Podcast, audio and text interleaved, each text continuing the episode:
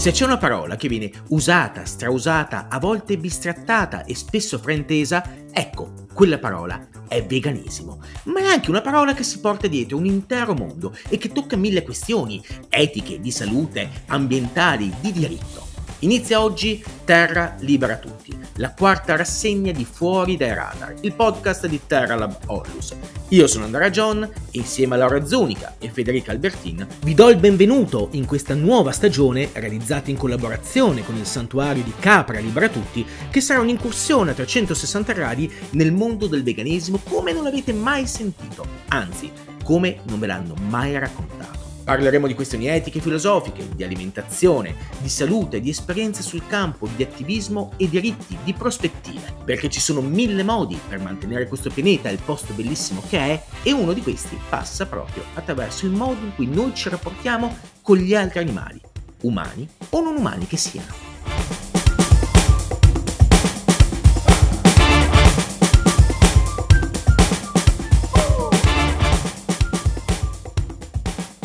Ciao a tutte e a tutti e bentornati in uh, un nuovo episodio, il primo di questa nuova rassegna del nostro podcast. È difficilissimo perché non so da che parte guardare, quindi cioè, aiutatemi. Allora, per chi è appena approdato al podcast e non ha ascoltato il trailer, questa nuova rassegna, la quarta che facciamo tra l'altro, è una rassegna dedicata al veganesimo. Si chiamerà Terra Libera Tutti, come avrete intuito dalla location di questo primo episodio, è in collaborazione col Santuario di Capra Libera Tutti, con Mani e Simone, che adesso per chi non li conosce vi presentiamo, e sarà appunto un'incursione, un'esplorazione all'interno del mondo del veganesimo. Eh, diciamo un, un, un progetto, un'idea pensata per darvi degli spunti, darvi delle informazioni e eh, aiutare chi pensa ancora che il veganesimo sia solo mangiare zucchine, aiutare a capire che in realtà è molto di più, è molto più sfaccettato e coinvolge un'infinità di aspetti. Presento Laura, scusate che chi segue il podcast già conosce. Esatto, ci conoscono già, quindi. Però presidente di Terra Lab Onlus, visto che il podcast è realizzato in collaborazione col santuario, ma da Terra Lab Onlus, e partirei in realtà subito entrando nel vivo, così stiamo un attimino, un attimino stretti, facendovi la domanda delle domande che so che Manni odia, quindi te la metto in un'altra chiave, così puoi girartela come vuoi, e che è veganesimo mille possibili sfaccettature, voi ne avete scelta una di molto specifica, diciamo molto hardcore dal mio punto di vista bellissima ma molto totalizzante che ha a che vedere appunto con la realtà dei santuari. Quindi scegliete voi come girarla.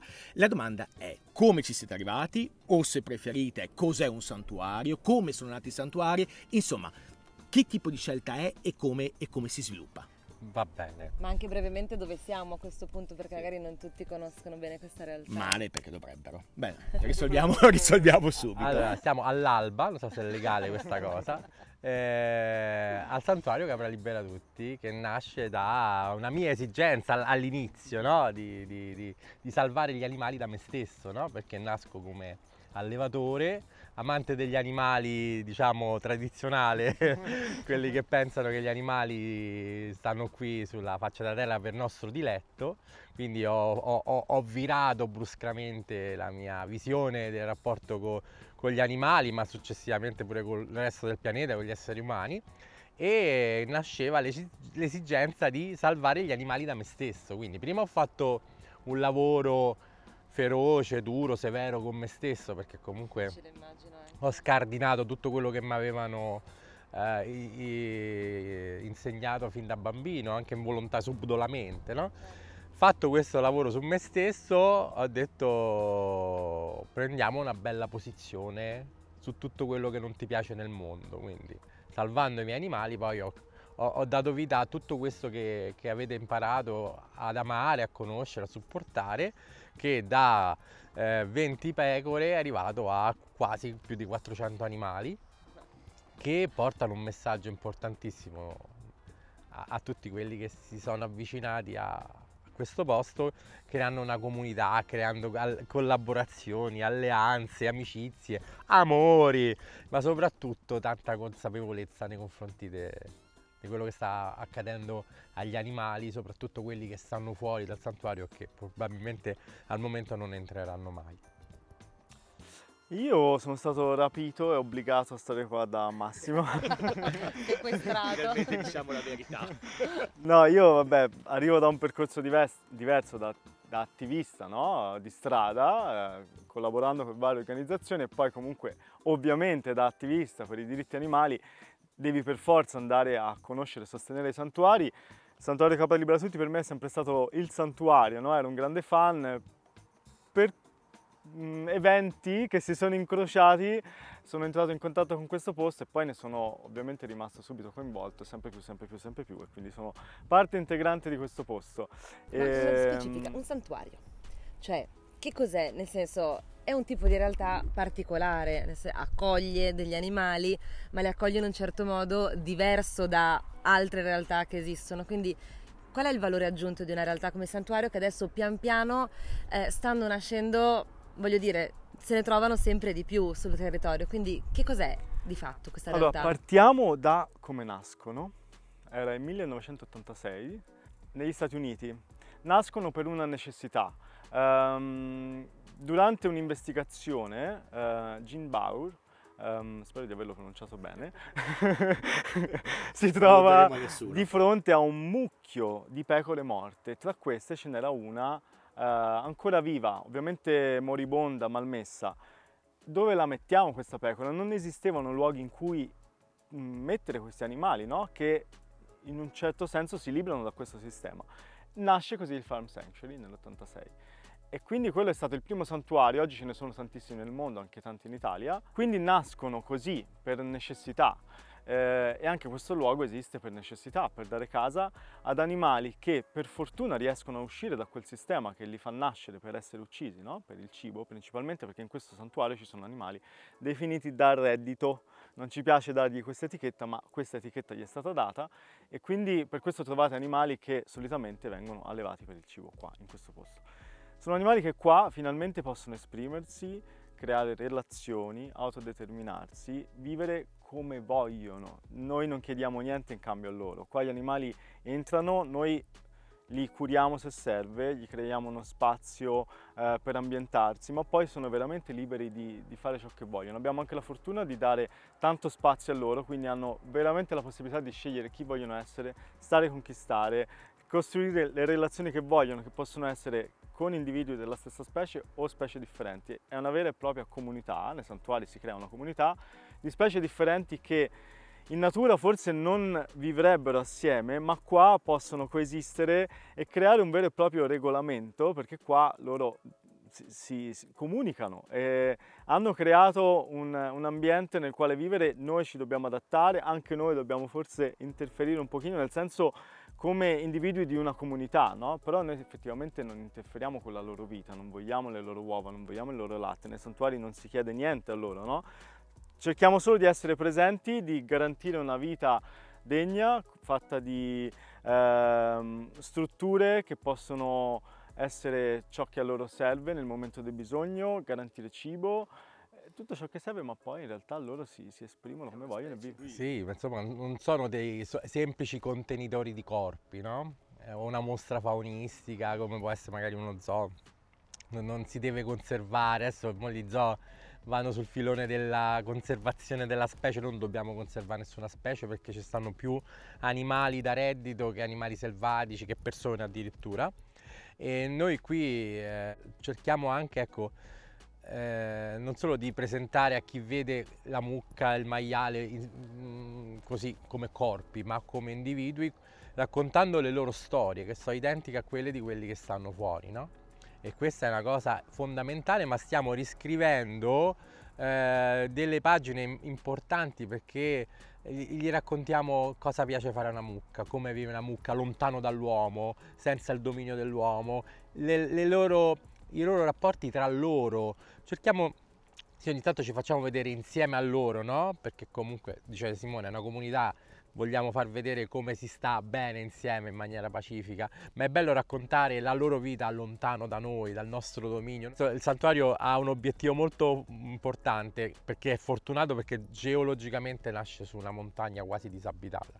Quindi noi stiamo cercando di ridargli proprio la libertà e la selvaticità, il più possibile eh, lontano da, da, dal nostro controllo. Noi interveniamo ecco, per malattie o per eh, protezione estrema o comunque sono capacissimi di fare la loro vita lontano da noi, ce lo stanno dimostrando, non hanno bisogno di noi per quanto riguarda la loro socialità e comunque il loro fabbisogno. Certo, ma infatti tu hai detto una cosa molto interessante in questo momento, noi raccontiamo le loro vite, le loro esperienze, le loro eh, unicità e qui nasce poi il valore aggiunto del santuario, cioè non è esclusivamente un luogo che accoglie eh, animali e lì magari cura o tutela o protegge, ma attraverso il lavoro del santuario voi state riuscendo ad arrivare anche all'esterno con dei messaggi importanti, no? appunto questa rassegna parleremo di veganesimo, lo affronteremo da vari punti di vista, ma come diceva Andrea all'inizio non è soltanto uno stile alimentare, ma è molto di più, cioè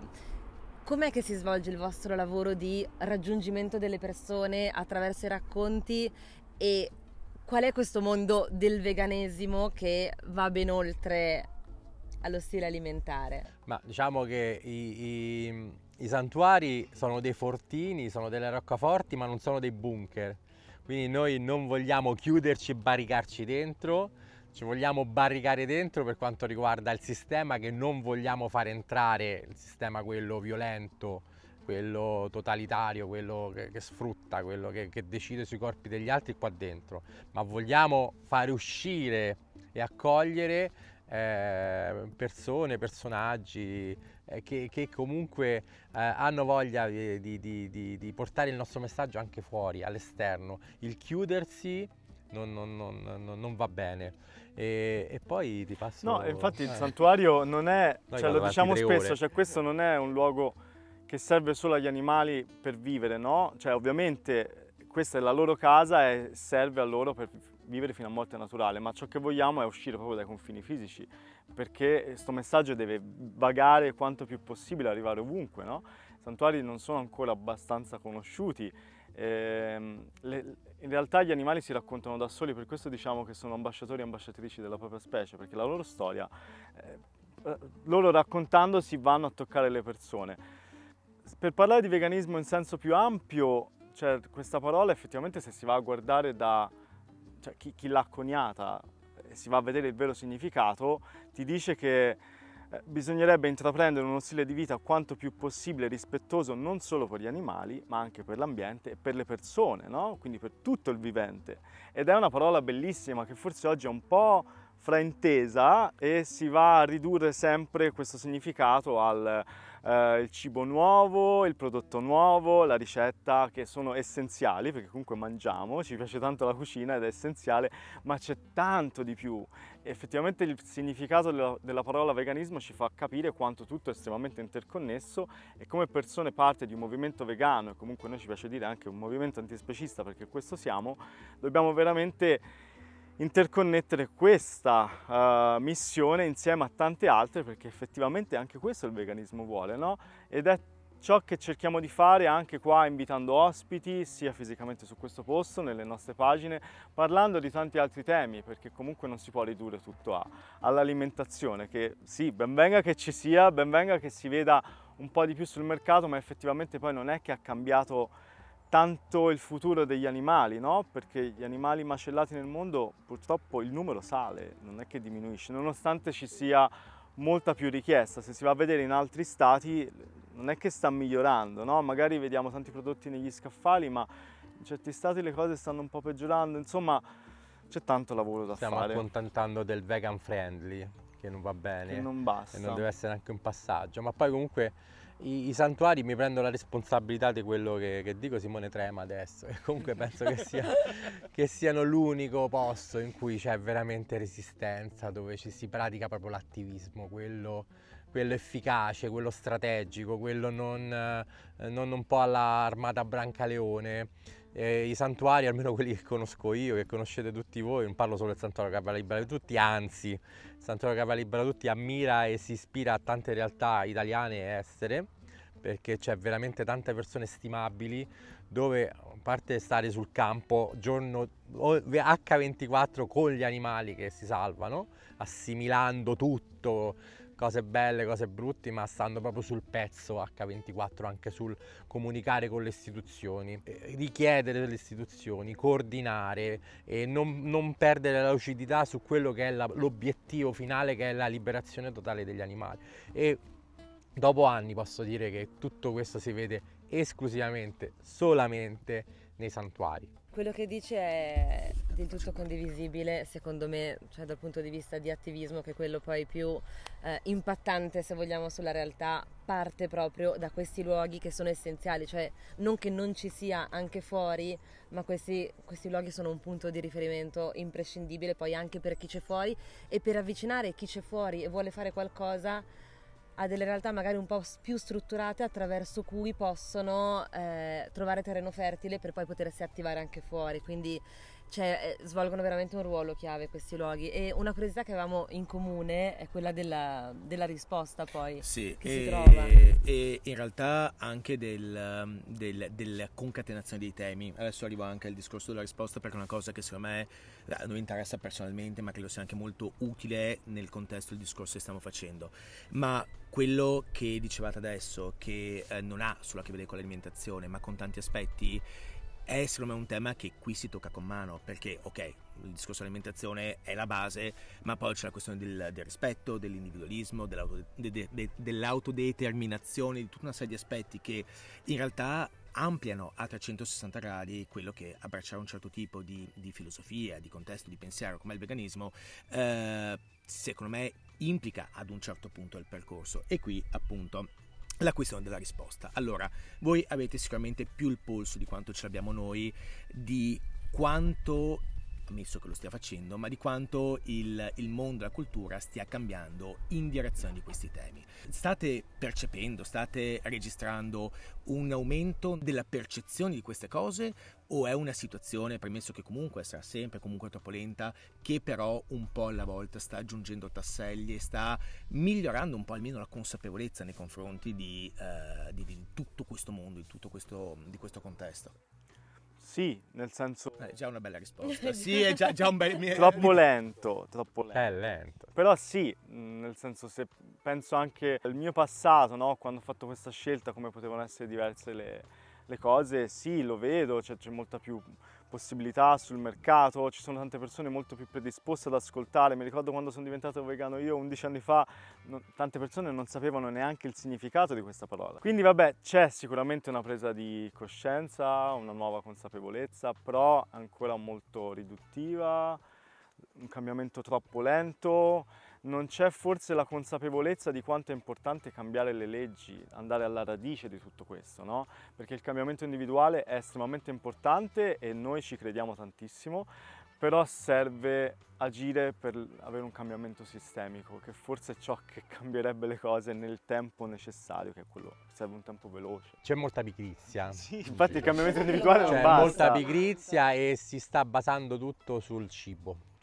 si sta perdendo completamente di, di vista il fatto che, che stiamo puntando alla liberazione degli animali, il cibo poi sarà una conseguenza, quindi come ha detto Simone bisogna essere politicizzati, cioè chiedere leggi politica è importante perché porta a porta non finiremo mai. Dobbiamo parlare con le istituzioni, dobbiamo non accontentarci del nuovo meraviglioso eh, prodotto al cioccolato fatto da multinazionale che, che ci strizza l'occhio sul mercato, sul bancone del supermercato, però ecco, bisogna stimolare la gente anche perché i social sono stati un'arma potente anche per noi per comunicare, però stanno diventando un po' un alibi per eh, non, non scendere in campo, non mettersi in gioco, non sacrificare un po' della propria vita, un'ora, due ore a settimana, un giorno al mese, eh, la propria libertà per, per, per, questa causa, no? Che poi è l'unica causa dove scendono in campo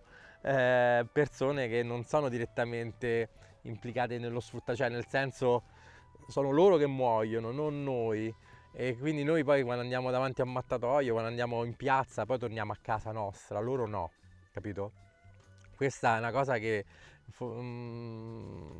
a volte viene un po' persa di, di, di vista e quindi c'è più bisogno di, di, persone, bisogna studiare. Io all'epoca sapessi i cazziatoni che mi hanno fatto, perché io sono entrato così a gamba tesa in questo mondo da allevatore e ne ho presi dei cazziatoni perché io certo, dicevo e facevo cose che magari non, non andavano bene, poi uno studia, impara, va anche con un po' di cenere sul capo verso chi ne sa più di te, no? Poi eh, si fa una, una propria idea e l'idea che ho fatto è che c'è troppa pigrizia, troppo eh, andate, fate, salvateli, dobbiamo fare tutto noi, devono fare quei pochi dieci attivisti, fate, andate, salvate, invece no, andiamo.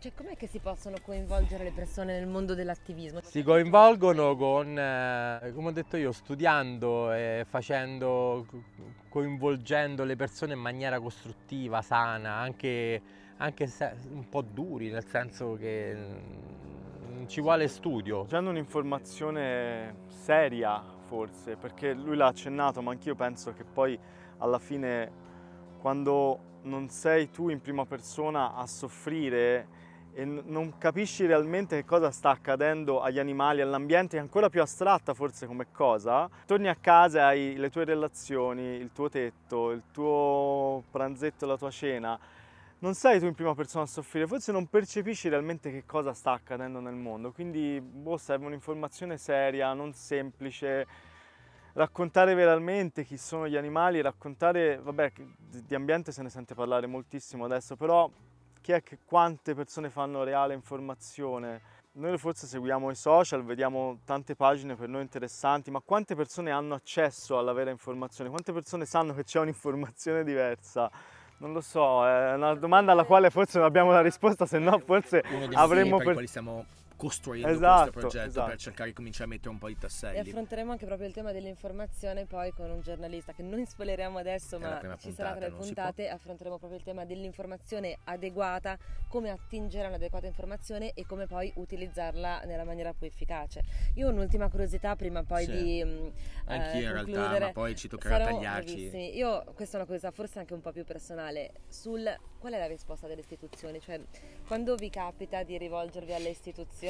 Domanda? C'è l'espressione, non so se... È difficile dialogare con le istituzioni comunque da questo punto di vista, immagino. Impossibile. Anche se recentemente, beh, è una curiosità che volevo chiedervi ieri, poi non l'ho fatto, ne approfitto ora, c'è stato il riconoscimento, per quanto poi a livello pratico non so quanto possa valere, ma c'è stato il riconoscimento dei santuari, comunque qualcosa di specifico, mentre se non ricordo male fino a prima di questo riconoscimento erano considerati come fatto, cioè alla stregua di fattori sì, allevamenti.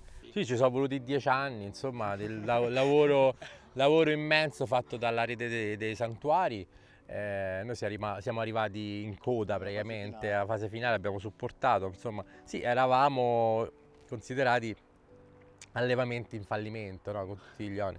La cosa fondamentale è che adesso, grazie a nuova, questo nuovo decreto, gli animali, sì, questi luoghi sono considerati rifugi e questo va benissimo, ci chiamano con il nostro nome, rifugi permanenti cosiddetti santuari. Ma la cosa importante, fondamentale è che gli animali che vivono liberi in questo posto non sono neanche più considerati da compagnia, che a noi manco ci piaceva questo termine. La cosa che a noi va più bene in assoluto, non sono più da, destinati alla produzione alimentare. Quindi non sono più considerati in maniera revocabile, quindi significa che un animale che entra in un rifugio può, deve rimanere nel rifugio, semmai spostato in un altro rifugio, quindi non potrà mai più rientrare nel circuito carne.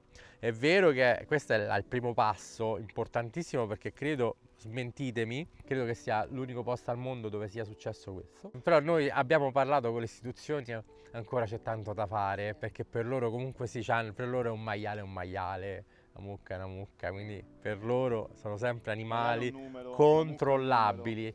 È sempre, insomma, eh, c'è ancora tanto da fare, ma la guerra si vince una battaglia alla volta, noi siamo pronti a continuare a, ad argomentare, a parlare con le istituzioni finché non otterremo tutto quello che noi chiediamo, senza sconti.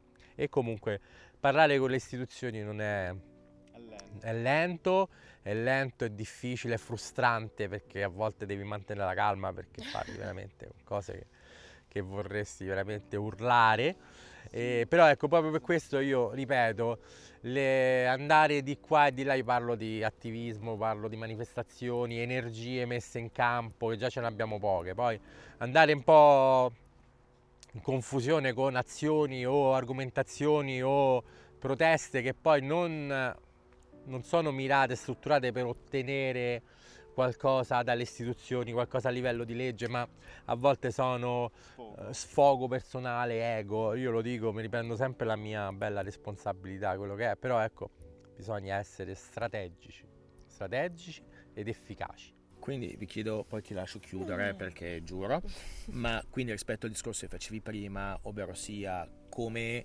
Ehm, cioè avvicinarsi all'informazione, attivismo, eccetera, per qualcuno che volesse cominciare ad uscire dal proprio seminato e quindi uscire dalla scelta magari di un'alimentazione vegana, di informarsi, eccetera, quello che consigliereste come primo passaggio molto pratico è di avvicinarsi ad un qualcosa che già esista, ad esempio i santuari, e cominciare a fare attivismo all'interno di questo tipo di, di, di contesto. Ve lo chiedo anche per me perché sì, è una cosa che non ho mai considerato. Volontarie, volontari, persone che hanno voglia di mettersi in gioco, sicuramente è anche uno spazio in cui avvicinarsi, farsi un giro, facciamo, noi lo parlo nel nostro caso specifico, ma tanti santuari fanno lo stesso, apriamo al pubblico, quindi è un'opportunità per venire ad ascoltare cosa facciamo, conoscere nuove persone, confrontarsi, scambiarsi idee eh, a volte invitiamo ospiti a parlare di tanti temi nel, nello specifico, quindi sicuramente sono realtà nelle quali si può venire e conoscere. Ma per alcuni ci vuole questo, alcuni ci vuole prima lo shock. Quindi io invito le persone, scioccatevi, andate dove ci sta lo sfruttamento, quello quotidiano, andate lì, maltrattatevi e poi venite in un santuario perché avete la soluzione del santuario, no? Sì, sì, l'abbiamo detto tante volte che bisogna anche andare a vedere esatto. gli animali in un'altra situazione. Qua è bellissimo vederli, osservarli, si vede tantissimo qua. Tut- la... Tutta la personalità all'ennesima sì, potenza, sì. ma bisogna anche andare a vederli sì, nei luoghi di sfruttamento. ordinaria, perché la realtà ordinaria è quella del consumo di prodotti e derivati animali e non quella dei santuari, quindi eh, partire dallo shock magari per poi arrivare qua ci può dare la possibilità a molte persone di veramente ricevere un ceffone emotivo e, e aprire gli occhi. E ehm, io in realtà per dire che siamo arrivati al tempo massimo, ma ehm, ovviamente devo chiedervi una cosa per, per concludere, cioè quali sono poi per, la, per, questa realtà, per il Santuario Capra Libera Tutti, i modi in cui è possibile offrire sostegno in qualsiasi modo, cioè oltre a quello economico naturalmente perché sappiamo che le spese per eh, il mantenimento della struttura e degli animali sono molto alte, quindi sia da quel punto di vista che da un punto di vista proprio di partecipazione attiva eh, come si può fare per eh, sostenere il santuario? Quali sono gli strumenti che le persone possono utilizzare? Beh, sono varie, eh, quindi a livello economico può essere la classica donazione una tantum che le persone fanno come quando vogliono e possono, però ci sono anche le possibilità di impostare donazioni mensili che anche in quel caso sono eh, impostabili come una persona sceglie, da un euro all'importo che vuole e soprattutto queste donazioni permettono al santuario di pianificare, no? perché ciò che entra mensilmente ti fa fare un piano. Ovviamente le donazioni una tantum sono preziose allo stesso modo, ti permettono di far fronte magari ad emergenze o lavori extra. Ci sono le adozioni a distanza, che è un modo bellissimo per entrare ancora più in contatto con uno degli animali del santuario, perché poi le persone che adottano a distanza ricevono email esclusive con eh, ciò che accade nella loro vita, con i loro video, le loro foto, l'acquisto di gadget, quindi magliette, eh, ciondolini del santuario, eh, insomma ci sono tanti gadget visibili sul sito web. Ci sono altri metodi che mh, grazie ad aziende che ci sostengono e magari mettono a disposizione una somma no? che deriva dagli acquisti che le persone fanno. Eh, per menzionarne un paio, per esempio Mio Mojo, eh, Natura e Bontà, le persone possono acquistare online e destinano una parte del, del ricavato al santuario. Um, oppure venire proprio qua fisicamente portando forza e tempo, perché il tempo è un grande dono, quindi venire ad aiutarci a pulire o durante gli eventi è preziosissimo. Portare materiali, magari le persone possono scriverci ho dei materiali da smaltire, magari potrebbero essere legno, metalli che possono essere utili, no? Scriverci e chiederci se ci servono potrebbe essere prezioso. Eh, metodi che pro- proponete voi che noi non abbiamo pensato, non lo so, insomma. Ma io aggiungo, a parte queste cose materiali che ovviamente gli animali mangiano, quindi c'è bisogno ahimè, di soldi, eh, sì sì, pe- no, eh, protezione, c'è bisogno di sentirsi sicuri nei santuari. Ulti- gli ultimi eventi ci hanno dimostrato che non è così scontato come pensavamo e che eh, abbiamo bisogno proprio della solidarietà, ma la protezione della comunità, quella che non ci dà lo Stato e non deve mancare nella comunità nostra. Quindi se c'è un appello di un rifugio accorato, eh, disperato, la gente deve correre perché non è possibile che, che, che dobbiamo fare tutto da soli, non ce la facciamo, siamo pochi, siamo pochi. Quindi proprio anche la presenza. Presenza, il discorso del presenza Sostegno quando sostegno proprio fisico. fisico, morale, giuridico. Anche perché, vabbè, questo, questo podcast in realtà uscirà eh, a gennaio, ma in, in questo momento in cui stiamo registrando, eh, questo sarà ormai a cose fatte, eh, c'è una situazione molto particolare per, per i santuari, e- cioè di riflesso, quindi, quindi direi che cade a fagiolo e anche se sarà ascoltato a mesi di distanza, facendo tutte le corna del caso per il futuro, dovessero ripresentarsi situazioni simili, è bene che resti questo messaggio di fondo. Perché mai come adesso ne tocchi uno, li tocchi tutti. Certo. Sono tutti uguali. Uno, un sopruso che, che- che- che succede in un santuario eh, a macchia d'olio si diffonde anche negli altri. Beh, motivo in più per cercare di far arrivare questo messaggio a 360 gradi. Io devo tagliarci purtroppo, sapete che come al solito mi piacerebbe andare avanti ore e ore, ma dallo sguardo spaventato di Mani capisco no. che... no, scherzo a parte. Tagliamo qui, ricordo solo una cosa che ci sta ascoltando, e cioè che da questa rassegna il podcast è disponibile non solo come sempre su Spotify, Google Podcast, Apple Podcast, ma anche su YouTube con la versione video. Così potrete vedere il sottoscritto che cambia posizione 60 volte e loro invece molto più professionali. Le pagine, le informazioni, tutte le cose che ci siamo detti del santuario le trovate sulla pagina web del santuario e poi sui social e via dicendo, ma eh, ovviamente poi nei commenti e nella descrizione troverete tutti i link utili. Quindi grazie a voi che ci avete ascoltato, grazie Grazie a a voi due come sempre per l'ospitalità e la gentilezza e ci vediamo alla prossima puntata. Quindi ciao. Ciao, ciao.